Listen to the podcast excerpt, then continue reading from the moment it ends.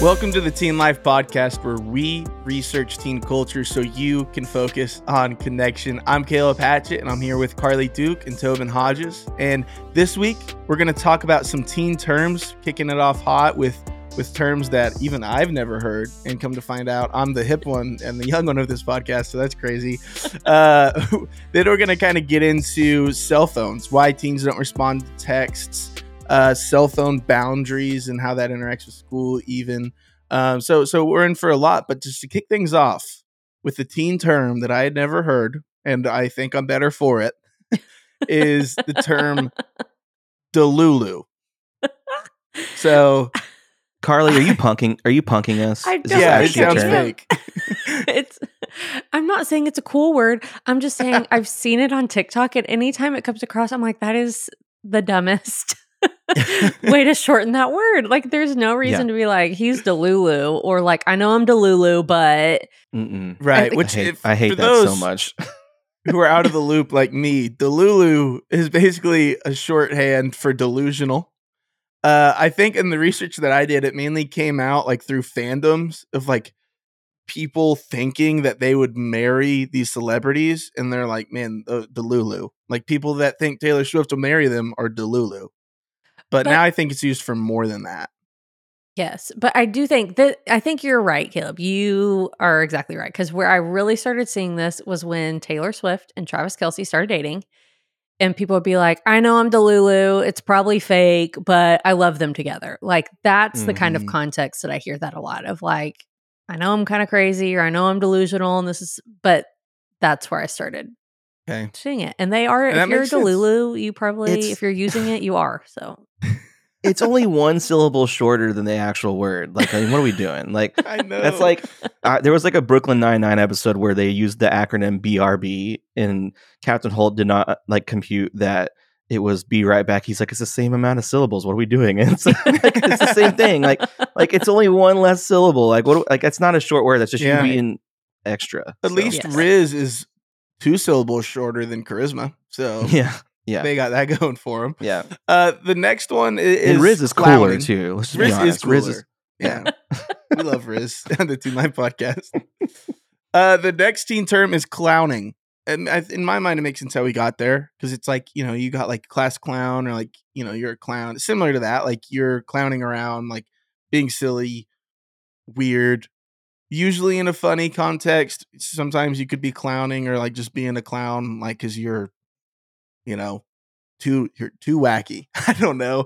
I don't use this basketball, much, but basketball uses a lot. Like, he clowned him on the court, or like, right, you know, like it's kind of like the newer version of like, you know, he broke his ankles, kind of like. Mm-hmm. I see this a lot in basketball stuff. So, and then the last one is out of pocket, which I didn't know could mean more than one thing, but in how it's used now and how I've always used it is like when someone says or does something unexpected, or maybe like inappropriate for the current context. Like, man, that was out of pocket. It's usually sometimes if you're out of pocket in the right way, it's pretty funny. Like, even if it is inappropriate for the current context, it's pretty funny. I was out of pocket, but just usually something random, funny.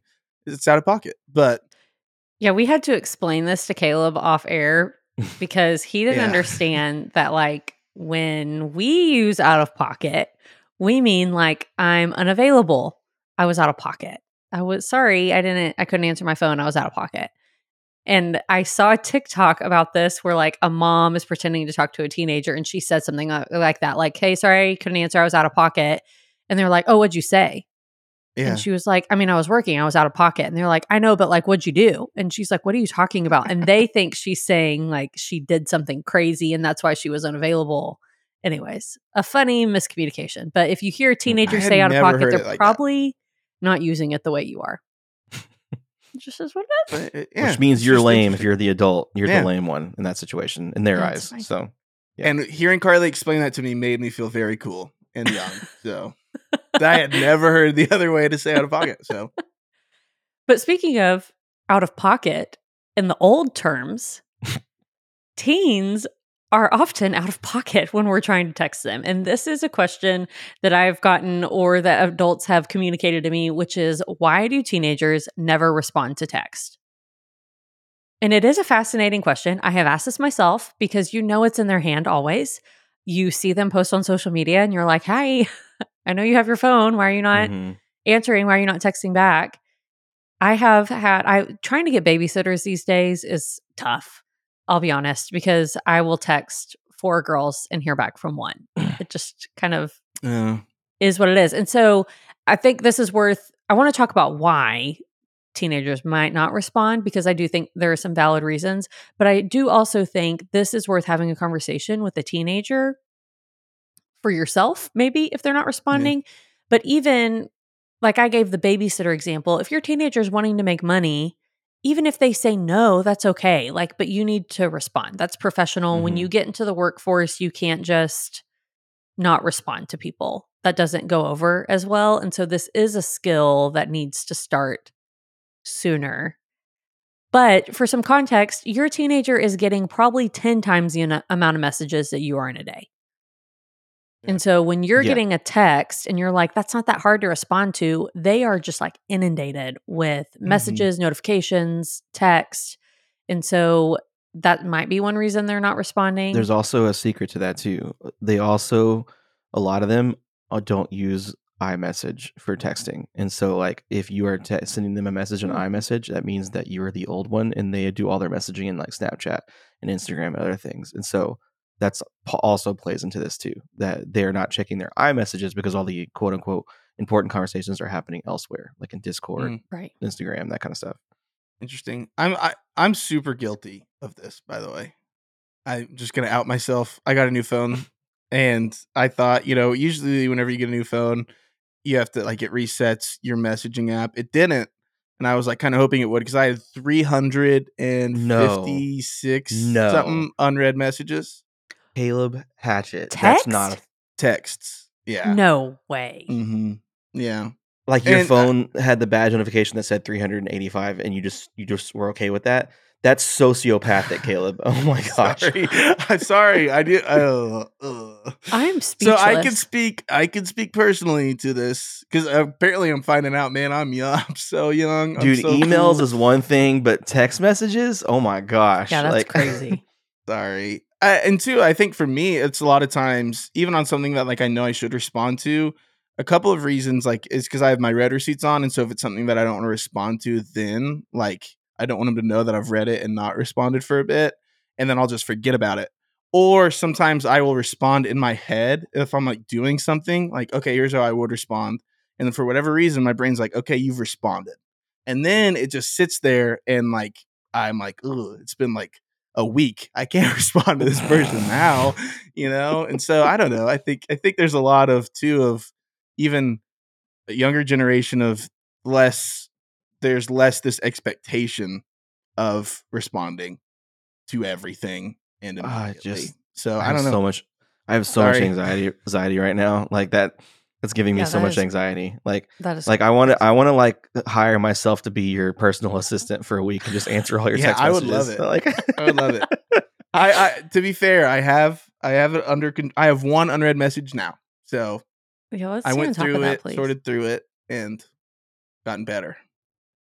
So, but I do think Caleb's right there. And I do this sometimes too, where I'll look at it, but I'm driving, or I'll look at it and then I get busy and I don't respond. That totally happens. And I get it. And teenagers do the same thing. But I will also say, like you said, Tobin, it might not be important to them. Like they're going to answer to the things that are important to them. Yes. And so that might be like a sobering thought of like, oh, I'm not on the important list. Mm-hmm. But it's true. They also probably don't think of it as being rude, like we do. They're not looking at it the same way, so they don't think. Exactly. Yeah. Thank you for being the spokesperson. You're welcome. Teenagers out there, I'm speaking for you. Even though I'm not teen anymore. Yes. Here we go. Some also may have like text anxiety, like they don't know what to say, or they're like, I'm not sure how to respond right now, or if I respond too quickly, that looks weird. I know that sounds dumb, but kids do that too, and so they just won't, they just won't say anything. And so maybe some tips on how to get them to respond. You might have to send a text a couple times, and no, I'm not being rude, I just will continue to text until you respond. And I had a friend that did this in college, and it was so annoying, but also funny. She would send, like, if I didn't immediately respond, one of my roommates would, I mean, send 50 messages like, hey, hi, are you there? Hello, where are you? But like each word was a different text, and it was annoying, but it also was like, a, okay, I get you're trying to get my attention. And it kind of made me laugh instead of like being, she didn't like get mad. She chose to do it in a funny way. So I'm not saying you have to do that, but maybe as a parent, try to balance that of like, instead of. You and I have different senses of humor, because that would have made me block you immediately. Well, I'm not saying you go that, but like, yeah. If they don't respond, send a funny GIF that's like question marks or like pointing up, like hello, like do something like that that might be where they might chuckle and be like, oh yeah, I need to respond to that. Yeah. Okay, so let me talk to the. So I've been through this as a parent. So I'm talking to the teens because I've had this conversation with my teen. If you're a teen and you struggle with this, or like you may not even realize you struggle with it, but just remind yourself that one, you are younger and your empathy. Like, you know, the empathy in your brain has not fully developed yet. And so just remind yourself that, like, that's okay. But also know that, like, it's the right thing to do is to show people that, like, you're at least responding. And honestly, especially if you have an iPhone, they make it so easy for you now. You literally have to just tap it and do like a tap back response. An example of this is when I was talking to, so our teenagers, I'm talking to you. When I was talking to my 14, almost 15-year-old, I found out one day that one of my best friends, sweet best friend, was sending him like a weekly like encouragement text, which we talked about before on the podcast, and it like literally like made my heart so happy. And then when I looked at the text and I saw that my lovely teenager, I could say a lot many more mean words, was just literally not responding to one of them because he didn't know what to say, because it's just, you know, it's awkward, whatever for him. But one of the conversations I had with him was like what are you telling that person who's taking their time out of their day to text you? Like you're telling them that they don't care. Or that you don't care. And so a simple tap back heart, you know, thank you, LOL, whatever it may be. Like, that's all it takes is just remind yourself that you need to have the empathy of, if I was on the receiving end of this, how would it make me feel? And just know, and just reminding yourself that it doesn't take a second to do that. And if you do have anxiety about it, then like that may be something else that might be deeper you have to work on. But like, especially if someone's taking their time to talk to you, like just it just garners a response. Like that's, even if it's simple, like, yeah, just even if it's a week later, Caleb, just like, oh, I'm so sorry. I didn't get to this. And I know adults like that too. Like I have adults that I'll text and they'll text me like literally a week later. And I'm like, what in the world were you doing for a week? You know? And so, but yeah, it's a real thing. No, and I get it. I think too, there's this pressure of, okay, I need to respond, right? And it's, I don't know, apparently, or especially for some people or some text, you're like, man, it's almost like another to-do thing on top of everything else you have to do. And I think just kind of almost taking the pressure out of it has been helpful, right? Of like, man, it's just like, it's just a text, right? And like you said, iPhone makes it so easy, even if you don't have anything to say. And I know, because sometimes I'm in my head about it, like, okay, I feel like I can't just like a message because that's almost worse than not responding. But for some people, like, it's like, okay, at least they've seen it, right? Yeah. And so even if you're like, man, I'm not continuing a conversation, just liking or hearting a text can go a long way. But, you know, to adults out there, I think, you know, it's okay to have patience, but it's also okay, like Carly said, to make sure like, hey, like, hey, I'm still here, right? Or like, hey, being able to differentiate between, is this text that I'm sending important? Should I follow up? Or is it like, okay, they haven't seen it. So I think there's a balance to both, but like they said off the top too, whenever you do get in the workforce as an adult, things like that, where you have to respond to texts almost as important as some work emails, it's important to respond and keep those relationships healthy and make sure that the people that you're texting and know that they are valued, even with your time to take, you know, the 5 seconds it takes to text back. So I see. I'm on both sides, even though I have 300 unread messages. So, well, and I'll say if you're a parent and you are frustrated that your teen isn't responding, have them turn on read receipts just for you. You can turn them on for specific people. Like mine are only on for Josh, so he knows I've at least seen a message. And that way you can tell, like, you're not badgering them. And we'll talk about this in a second when we get into cell phone boundaries, but maybe they're at school and they haven't even seen your message. And you're like, hey, I need an answer. I need an answer. I need an answer. And they don't have their phone on them. Right. And so that might be helpful if you know, like, okay, they read it and they didn't respond. So I need an answer. And if you really need them, if you need an answer to something, call them. That's an easy thing to do. And if they're like me and they hate phone calls, they'll probably start responding to text if you start calling them every time. Yeah, that's true. But then, Tobin, you showed me this. Mm-hmm. I'd never known this on iPhones, that if you like tap and hold on an iMessage, it'll pull it up where you can read the message, but it won't read it. That's why I have 300 unread messages, is because I'm doing that. Normal people see that red number, Caleb, and it makes them stress out until they get rid of it. So that's how you keep the notification. So yeah, but then I became a monster. Oh my gosh! Well, and iMessage now have where you can read something and then still mark it as, you can go back and mark it as unread if you swipe to the right. Yeah, something like that. Yeah, swipe one of the ways, and it can. Or to the right, yes. From the left to the right. Yes, from left to right. All the things. If you do that, it'll mark it as unread. So you can show them like, hey, if you can't answer right now, or in my babysitting context, maybe you're like, hey, I need to check with my parents to make sure I'm free, or I need to check on my schedule, but you don't respond right then. Mark it as unread, so you'll remember to come back to that conversation, unless you're like Caleb, and then they just get buried in the 300 unread notifications. And that's more about Caleb than it is you, so. It's true. But I will say, from firsthand experience, right, the more that stresses you out, which is fair, right, because it's another thing to do, like, you have to it's a skill that you kind of need to develop, right, of, you know, being able to at least even say no if you can't do it. And I think there's a lot of fear of, well, they're going to think less of me. Well, if you can't do it, you can't do it. And so being able to respond is just a great skill to have, and a skill, okay, full honesty, I'm still trying to develop myself. Sure. So you're not alone. Well, so that is a conversation that I'm sure brings up a lot of emotions from both sides, but let's talk about cell phone boundaries, which is another thing that it kind of can be a argument or just like a heavy discussion. But, schools lately have been doing a lot of like prohibiting non-academic use of cell phones. Like it says right here that 76.9% of schools prohibited non-academic use of cell phones or smartphones during school hours during the 2019-2020 school year.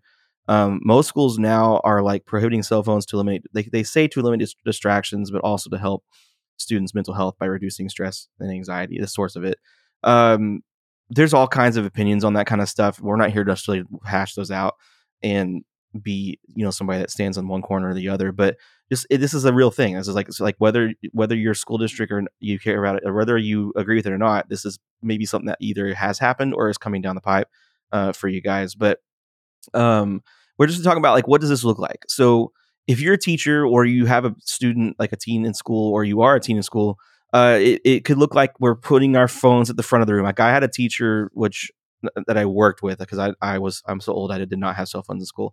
But I had a teacher that I worked with that whenever they had at their whiteboard, they had like 20 slots at their whiteboard where everybody had assigned number, and they put their phone there. So that way they knew, like, you know, my phone goes to 1, my phone goes to 2. And that was where their phone stayed. And if they needed it for anything, then they could go up there at the whiteboard and use it. But that's where it was very obvious that when they were using it, for whatever reason, if it was productive or not, they were at the whiteboard. A lot of schools are asking kids to keep their phones in lockers. Like that's what happens in my son's school. I will tell you, as a former educator, that is not happening. They don't keep them in their locker ever. Like most kids don't even use their locker. And so the schools that are saying that don't really probably realize that that's not actually happening, but that's definitely something that they're saying. But a lot of teachers and stuff will like, you just need to set a norm at the beginning of the year and make sure that it's something that you can enforce. Like I always told my colleagues and stuff too, that you just kind of have to remind yourself that, are you trying to fight like there's a scene in Game of Thrones where like, what's his name? Jon Snow is like, has his sword out and like the massive horde of people coming at him. Really good scene. But are you trying to be that teacher where you're trying to fight a losing battle, or are you going to steer into the skid a little bit? Like remind yourself, like what fights am I willing to fight? And like what, I mean, some of them may be out of your control, but also like, you know, I had colleagues that I was just like, why are you taking up every phone that you see? Like if it's a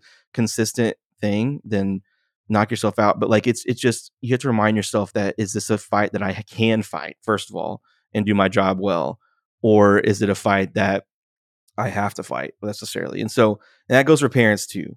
Well, I do want to say before we move on fully to parents, because this connects the two, I do think it's worth mentioning that the school prohibiting cell phones makes parents mad. Mm-hmm. That's true. Mm-hmm. Yeah. Typically. And so as school staff, you know that I'm not saying that that means that you don't need to do what's best for your students in your classroom.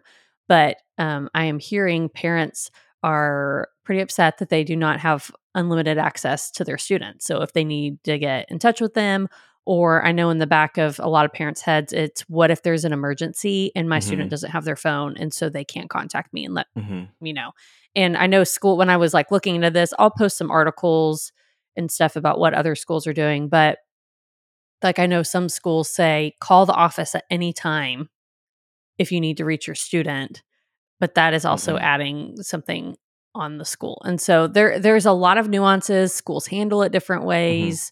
Mm-hmm. But it's something worth noting that is kind of a place of friction between parents and schools. Yeah. And it just, also if you're a parent and you're upset about that, advocate for your student. Like, you can go to school board meetings, you can go to the principals and stuff. I will tell you, like, I lean more towards the, like, let the students kind of have their freedom with it to an extent, for that reason. Cause like, it's like, we go to a lot of schools at Teen Life, and one of the things that you see when you go to schools is the chaos that ensues with the person at the front door. And the last mm-hmm. thing they need is more people calling them saying, where's my child? And so in my opinion, having their cell phones on them and at least in the social passing periods and stuff like that is a way to alleviate some of that. But let's talk more about at home. First of all, there's no judgment here if you are doing something differently, or if you have stricter or more loose rules on cell phone stuff. And like me as a parent, there are things that I wish I would have done differently in the past. And now it's kind of like the cat's out of the bag. So I can't really, necessarily yank some of it back. But, there is no judgment. So like if you are like a overly strict phone person, great. Like that's what works for you. That's awesome. This is more about what works for you and your family. But these are just some ideas in case you're trying to figure out what works best for you. So just do what's best for you and your family. Like you have to model good boundaries yourself, which is not great. Like I am so bad at this. Like don't ask them to do something that you wouldn't do. And like it's I tough. Have been called out multiple times by my teenager. Like one of the ones that this is a little bit different, but like was like my wife's real big on no cell phones at the dining table, and so mm-hmm. I'm always like, yeah, don't do that, teenager. And then next thing you know, I'm like scrolling. Instagram or Twitter or whatever at the table. I'm like, oh man. And so and then I get called out for it. So yeah, I mean, like you need to make sure you model the good behavior. And, like that's really hard because like there's a lot of times when we as adults just want to sit down and just, veg out on scrolling. And if we're getting mad at our students for doing that, our teens for doing that, we have to kind of remind ourselves that. Well, and driving with cell phones is a big one for that too. Like I already have anxiety about that of when my kids drive, if they're mm-hmm. looking at their phone, but I'm bad at it too. Mm-hmm. Even if I tell myself I'm only going to do it at stoplights, there are times where I get a text and I'm looking at my phone. And so, but that starts with you. Mm-hmm. You can't tell your teen, you can't drive and be on your phone. And then every time they're in the car with you, you're doing the same. So that's a hard pill to swallow. But maybe the time Sawyer's driving will have self-driving cars. You don't have to worry about it. That's kind of fair. That'd be nice. Yeah. Mine is starting that journey and I'm already stressed about that. So, and then like look into like the research on cell phones and having constant access to it. Like I know that neither one of y'all have had to deal with this, but my son has been pretty, he has not started the social media stuff yet and hasn't really wanted to. And so like, I haven't really had to quite cross that bridge yet, but we definitely deal with some addictive behavior with him on like games and YouTube mm-hmm. reels and stuff like that. And so just looking like research, like how to like limit that kind of stuff and like how to like what it means when they have constant access. Consider a phone contract. We've talked a lot about those phone contracts that lay out the rules of what you want from them. That is something that I wish I would have done from day one and I did not do. I've kind of like haphazardly done that as I've gone on, but I did not do that from day one. I think I said it before, but we were kind of thrust into that situation because of COVID. My son had to stay home from school and we don't have a we're not 70 years old, so we don't have a landline, so he had to have a cell phone. So and so that it kind of like was rushed into that for us, but that's something I wish I would have done differently. I'm not necessarily saying these are good examples, but like I've seen some people have a rule where like they can't take their phones out of the living room, or like they can't take it to their bedroom, or when they had to charge their phone, they have to charge it in a family space and not in their room, just because it's at night and you don't need your phone at that certain point. My rule in my house is that when I ask to look at your phone, like you have to pass it over immediately. And if you don't pass it over immediately, and if you don't pass it over immediately, I'm going to immediately assume you're doing something that you should be doing, you know? And so far that hasn't been an issue in my house, but that's also like, you know, like you're not allowed to create passwords that I don't know. And like, I'm not trying to invade your privacy. I'm trying to protect you. Like, I'm not going to sit here and read through all your drama. Like, kind of remind them that you're not there to find their drama, but you're also there to make sure that they're being safe. And that's your job as a parent to do. And then obviously there's a lot of monitoring apps and softwares out there. We talked about Bark a few episodes ago. Bark's a pretty good one. Like Live 360 is a big one for a lot of people, but just monitoring apps. And that's not for everyone.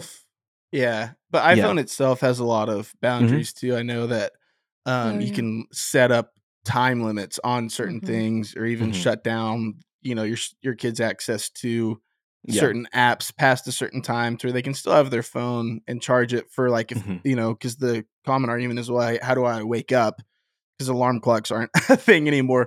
So a lot of students, and I myself, uses their phone to wake up, but you can, you know, shut that down. I know our children's minister will get texts from her daughter and be like, hey, can I get 15 more minutes on Instagram? And then you can go in and give them 15 more minutes. But I think too, you know, it is easier to start from a place of more restrictions and then ease up on restrictions than try to reel back and have restrictions when there weren't any before. So it's better to be proactive than reactive in these situations, because if you're reactive, that means that some sort of bad thing has already started and you have to try to fix that habit. Another thing too is, go ahead, Carly. Well, that's where a contract might be helpful. If you're sitting there going like, man, we've got way off the rails, sitting down and not going like back to square one, but being like, okay, let's talk through some things. Here's what we're seeing. Let's agree. And why don't you help me come up with some boundaries?